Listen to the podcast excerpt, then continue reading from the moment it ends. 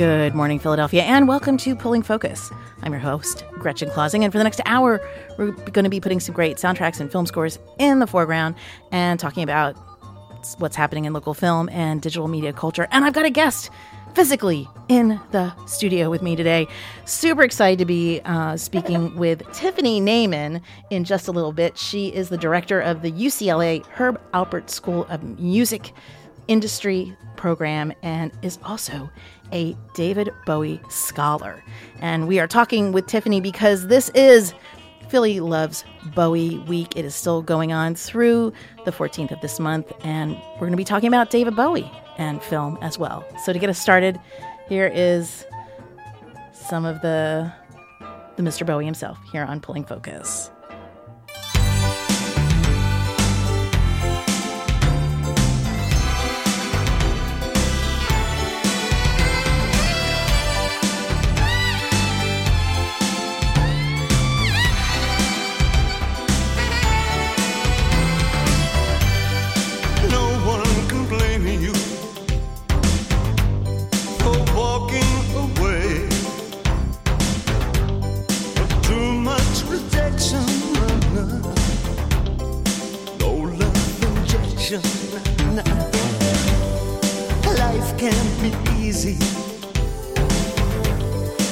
Not always swell. Don't tell me truth hurts, little girl. Cause it hurts like hell. Hurts like hell. But down in the underground, you'll find someone true. Down in the underground,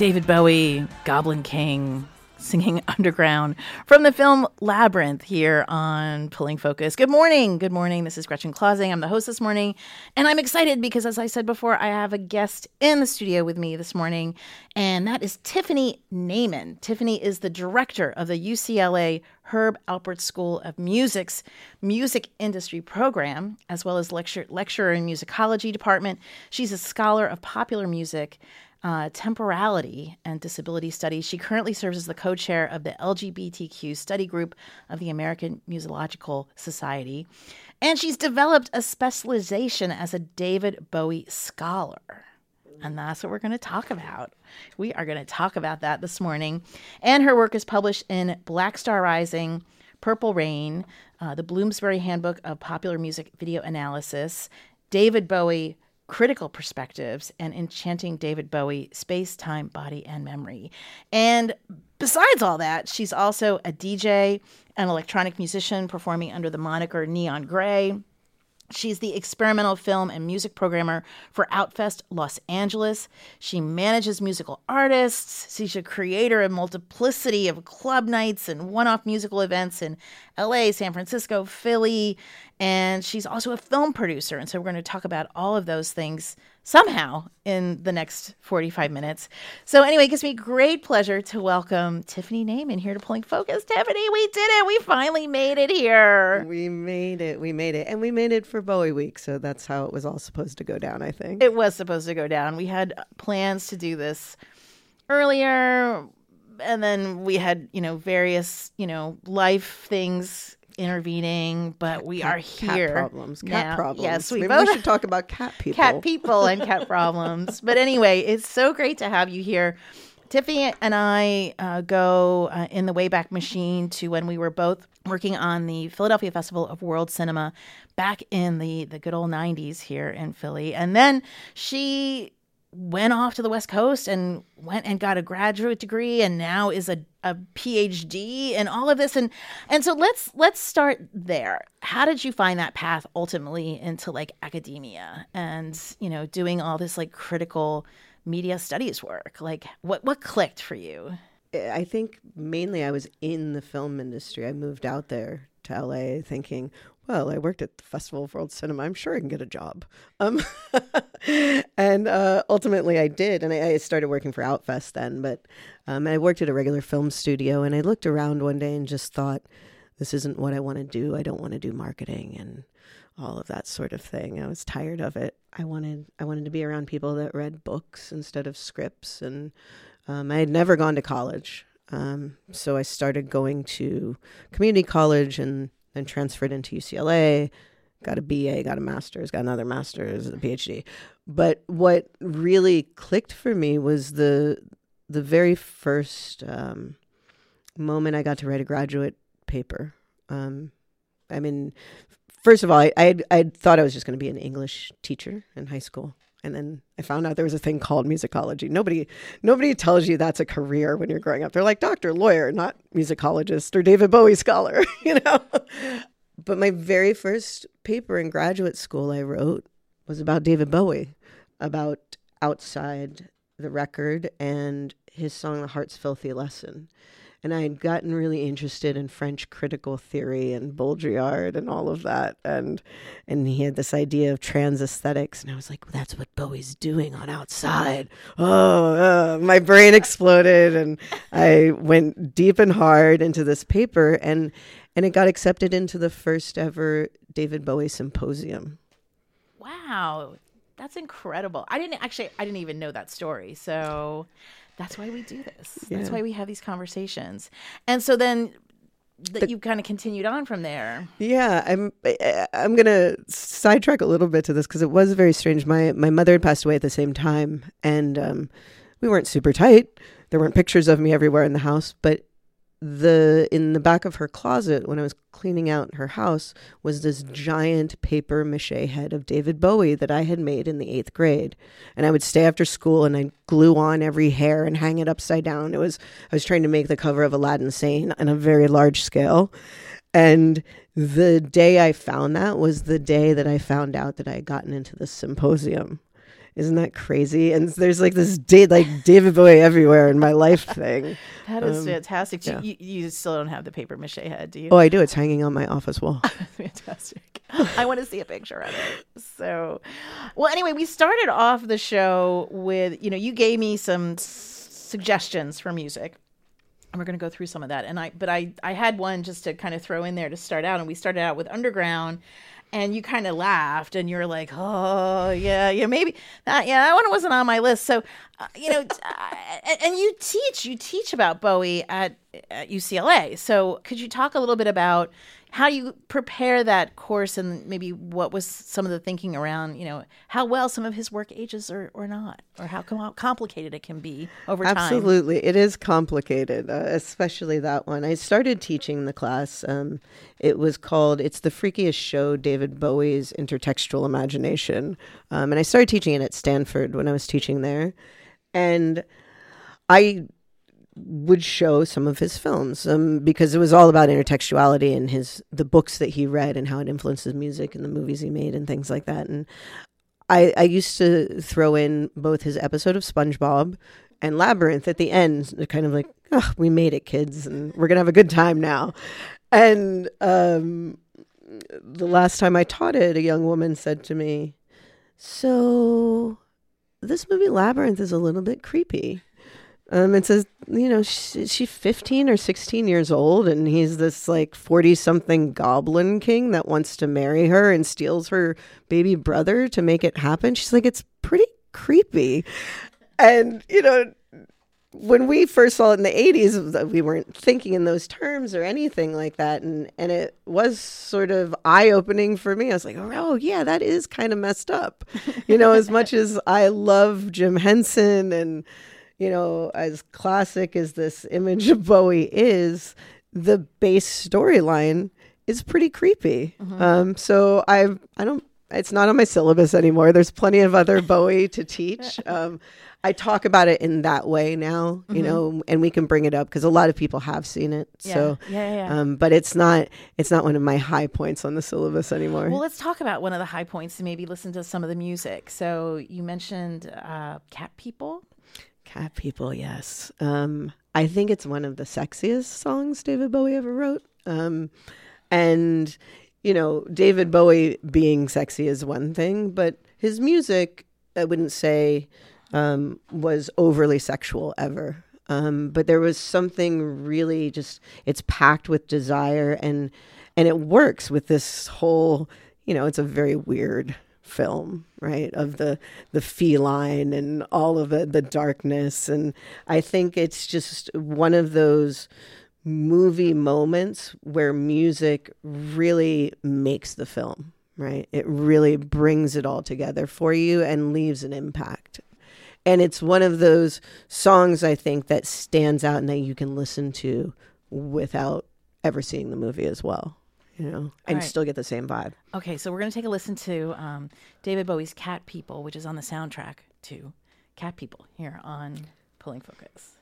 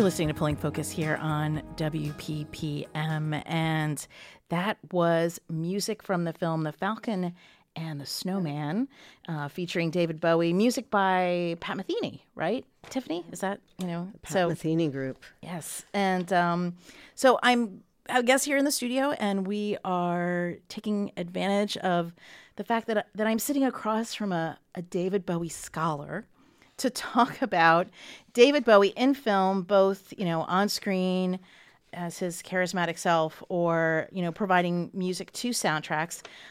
You know, in honor of the you know Philly Loves Bowie Week, which is going on until I think January 20, January 14th.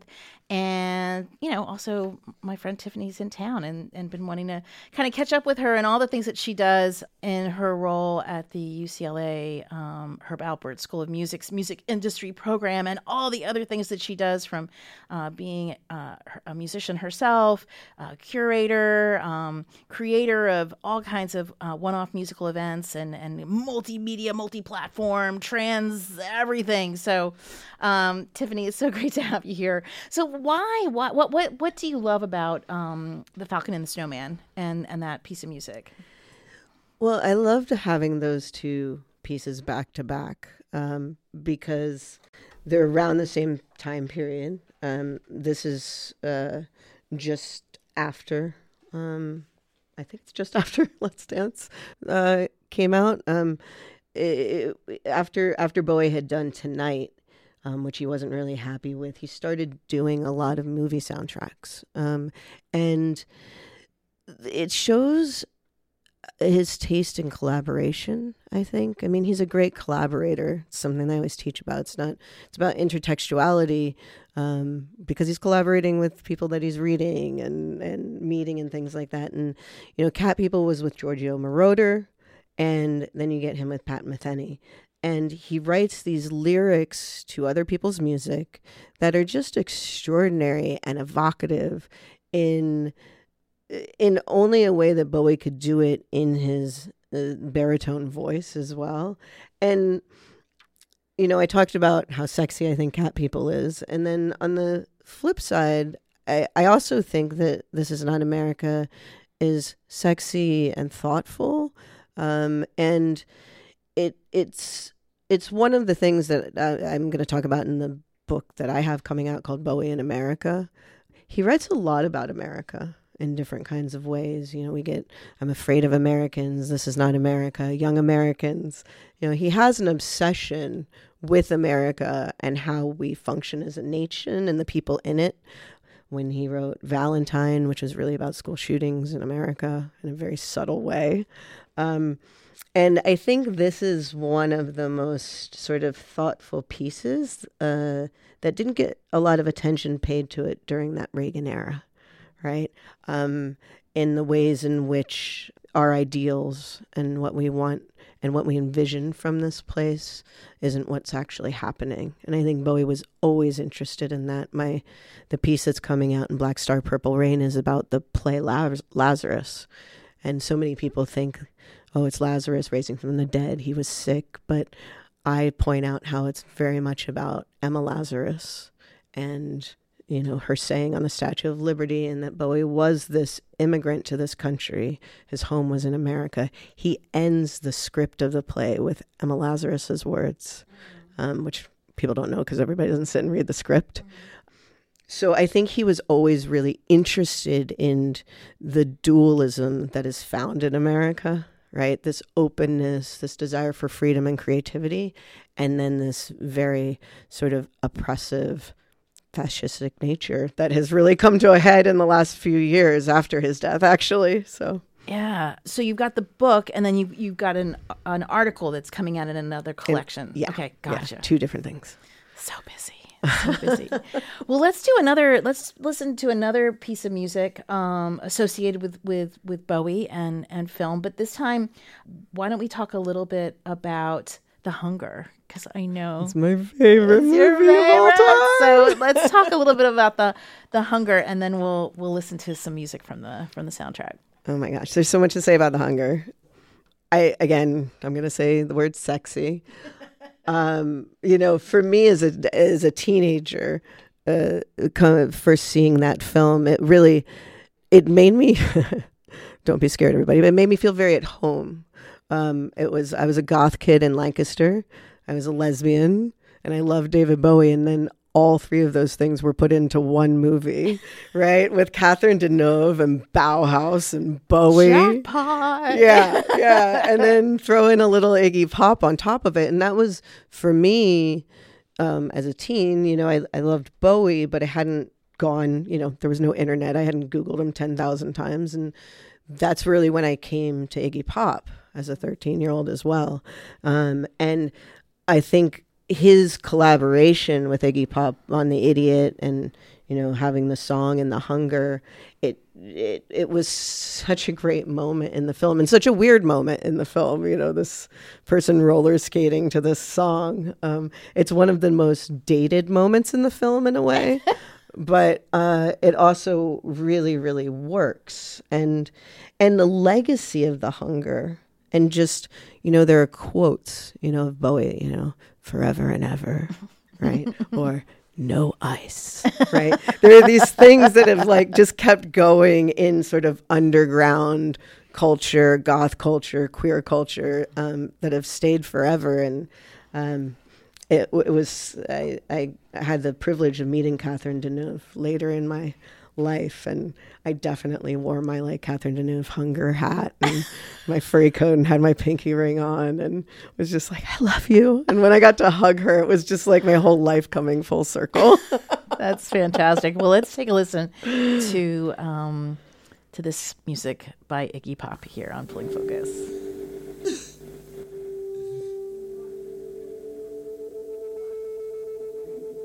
Stoned and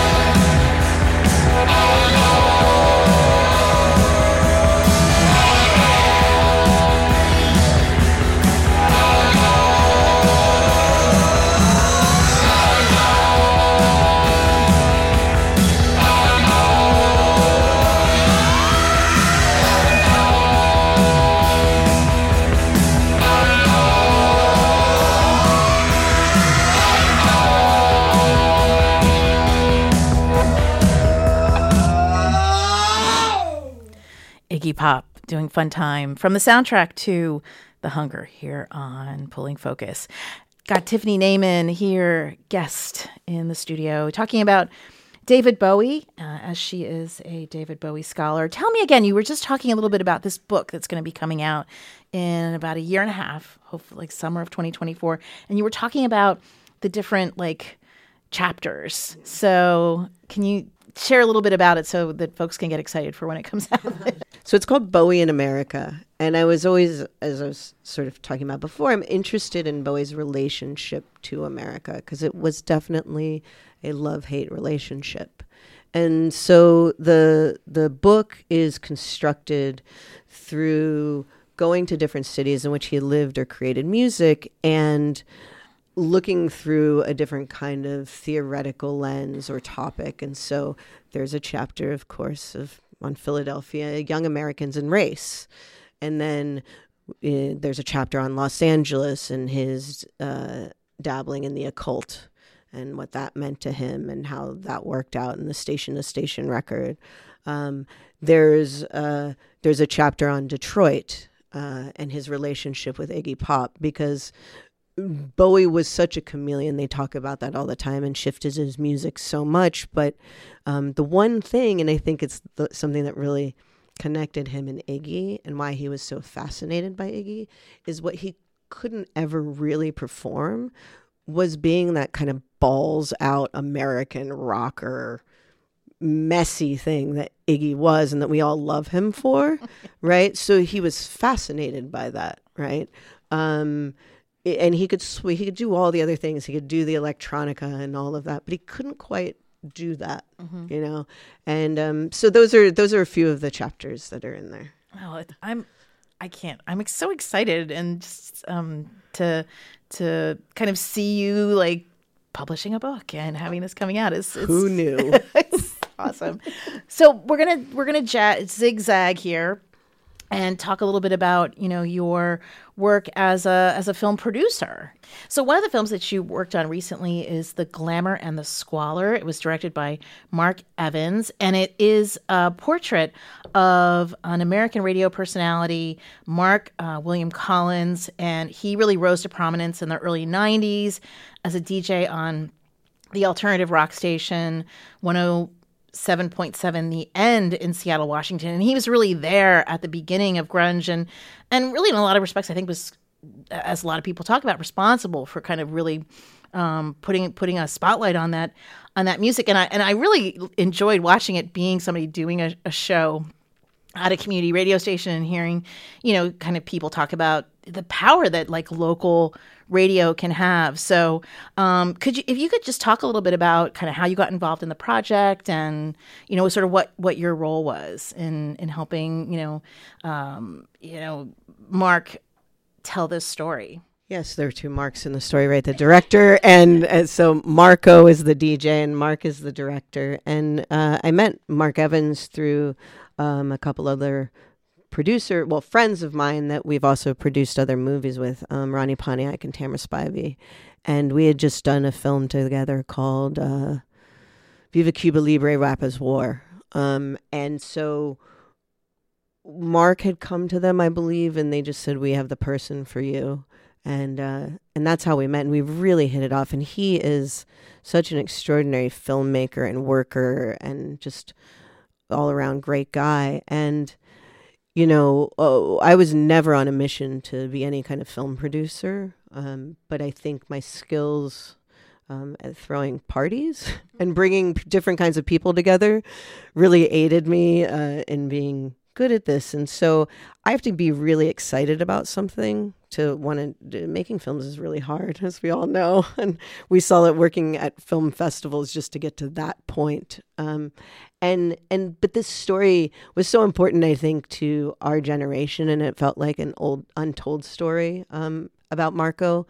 And he's such an extraordinary guy, and he's I saw in him, and it happens every time we see each other. We just go crazy talking about music and his passion for it, and and also, you know, what it was like to be a gay, a closeted gay man during that time in the '90s, and what outsiders saw as a very uh, sort of masculine moment with grunge, even though there was a lot of other stuff going on. And and I think he is uh, how radio is so important or was so important for our generation. College radio, community radio, and radio voices that were taking chances and locking doors and not letting people in that were trying to stop him from playing the music he was playing, you know?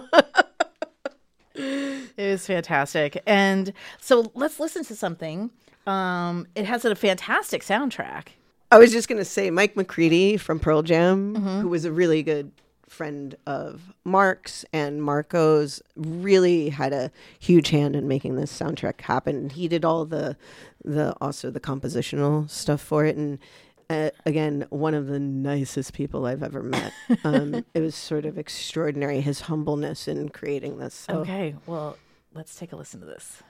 When we released our album, Marco started playing it. He was the first one to give us a little airtime in the big leagues.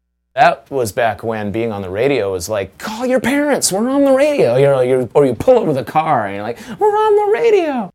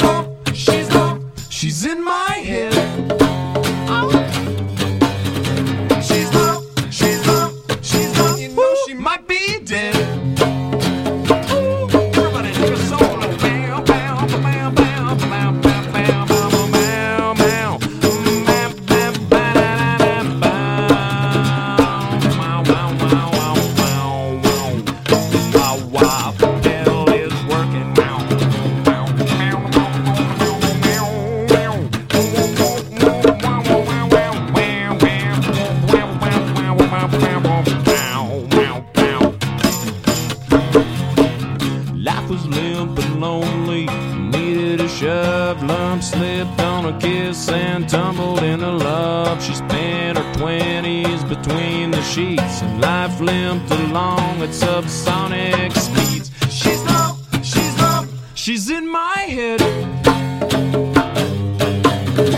She's lump, she's lump, she's lump, you know she might be dead.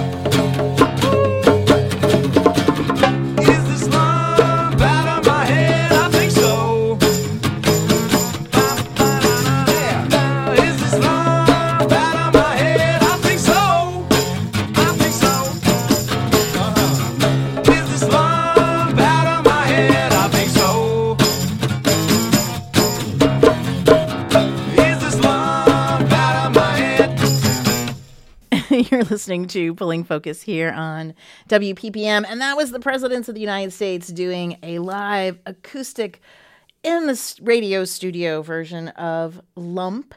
And before that, you heard them uh, talking a little bit about what it felt like to be on the radio in the 90s in Seattle, being, you know, in you know interviewed and having their music played by by Marco, the subject of the glamour and the squalor, a documentary directed by Mark Evans and produced by Tiffany Naiman, the uh, the pulling focus guest here this morning.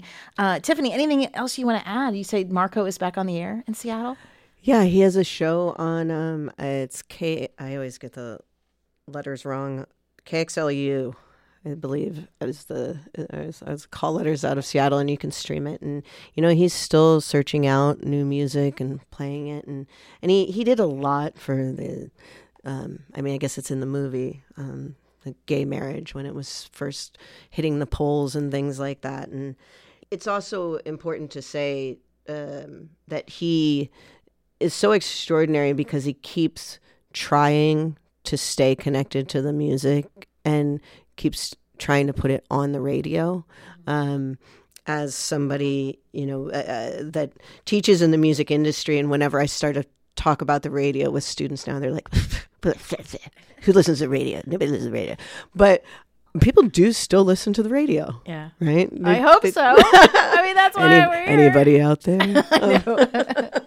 Well, you know, and I think what it is is it it's you know i i it's what we talk about in in film, and it's what we talk about, I guess, in music. It's it's and I'm you know it's looking toward to radio DJs, film festival curators, as kind of guides, people that can actually go through all of this content and help lift it up, because otherwise, it's just you know, it's this fire hose of content, you know? And so that's what I appreciate from my colleagues here at, at WPPM or just, you know, other other people that I listen to or curators or people like you doing things at Outfest. It's it's how I it's how I discover things. It's like through through your knowledge and expertise, you know? Yeah, and it's how I discovered things from all those, uh, you know, they were really just people like us, the, the, the radio DJs at Franklin and Marshall College and places like that back in the day. And and I do like the idea that you say guides um, instead of what people like to use the derogatory term gatekeepers. Um, you know, and I like that much more than influencers, but rather you know, guides that are taking our hand to somewhere that we may never have gone without them, right? All right, yeah. I mean, and and, and I guess folks are doing that through. And I mean, you would know this because you're, you know, in music industry and you know, talk, you know, talking about that. But you know, I, I- guess through podcasting, you know, there there are folks who are doing that same thing, and it's just sort of more.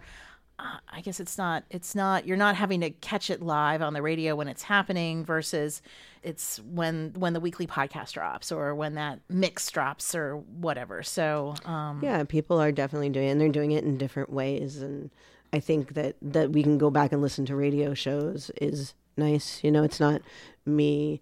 I was just telling this story with my black cassette player on top of my clock radio, trying to get the Culture Club song when Casey Kasem was going to play it on Top 40 radio, and that's my only shot for the whole week. You know, so there's a benefit to not having to do that anymore. yeah, exactly, exactly. well, talking about you know your your love of music, you also are exploring being a musician yourself. You are you know doing composing and performing as Neon Gray. Is Neon that Gray. Yeah, tell tell tell me about what is what is Neon Gray? Well, to be really honest, it was uh, my bowling name when I was 15 in Lancaster County, Pennsylvania, that I came up with one afternoon when me and all my seven goth friends would go bowling because there was nothing else to do in Lancaster. and we would give ourselves silly names. And I came up with Neon Gray, and I thought that's such a it stuck with me because I was like, what is neon gray? Right. But to me, it's always been being a goth kid and maybe a bit morose at times in my life that there's always like a light in those dark shadows of things. Um, so that's what where the name comes from and why I stick with it. And t- so talk about um your we're going to play a little bit of the music, but you're composing using a electronic keyboard, like what are you Yeah, I so um I use Ableton. Uh I use Ableton. Sometimes uh I'll use GarageBand if I'm traveling and I don't have my push with me or something like that. I like to experiment with lots of different weird instruments and things like that. Uh, when I'm at home, I'll use real instruments and plug them through, and I have a Moog and things like that. Oh, well, I I just grabbed something, and I know you sent me a couple links, and and so let's listen to um, because it's the morning, so let's listen to morning here on Pulling Focus.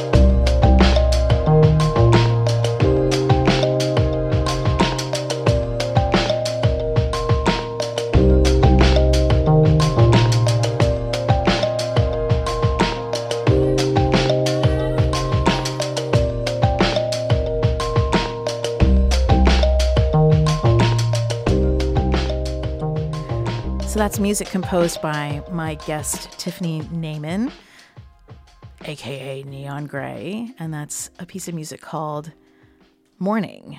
And while that was playing, um, Tiffany was talking a little bit about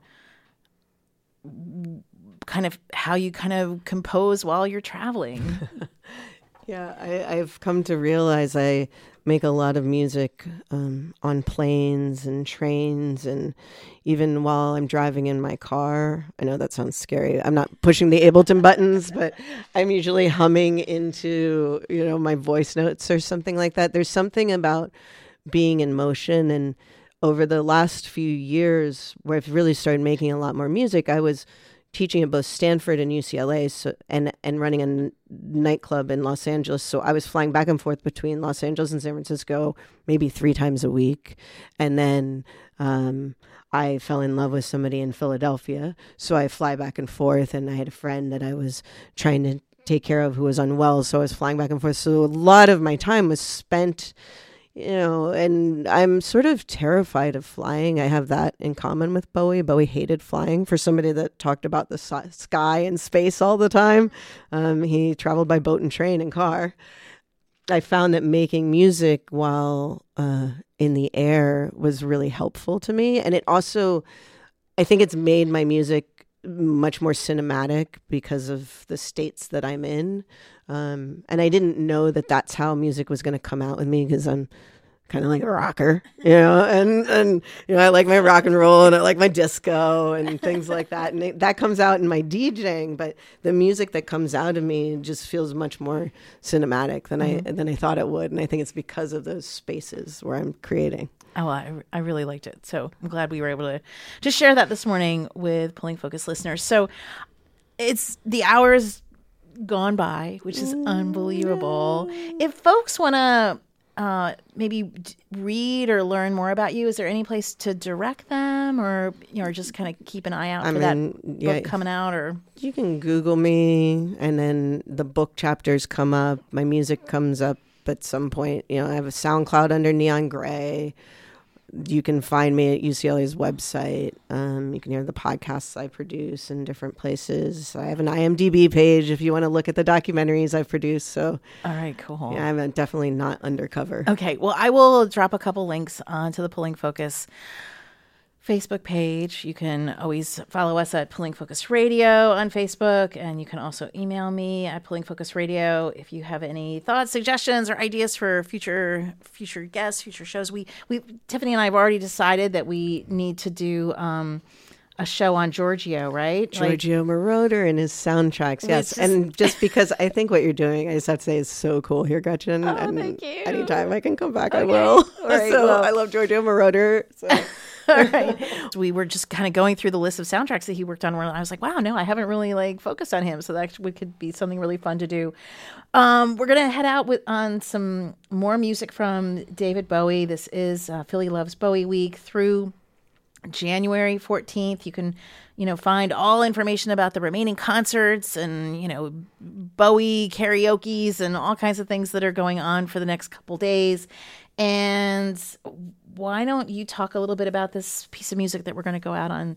so it's absolute beginners and it is to me it's one of the greatest love songs bowie's ever written. And and bowie doesn't write a lot of love songs right? There may be a feeling of love in them but they're not directly love songs. And i think there's just something so strikingly beautiful about the way in which we go into relationships and we don't know really what we're doing every time you know because we're always doing it with somebody different right? And it always it has this feeling of newness and desire for it to to work out. And it's it's so the core of Bowie to me because as you'll see in one of my chapters the Lazarus one he was so much about hope.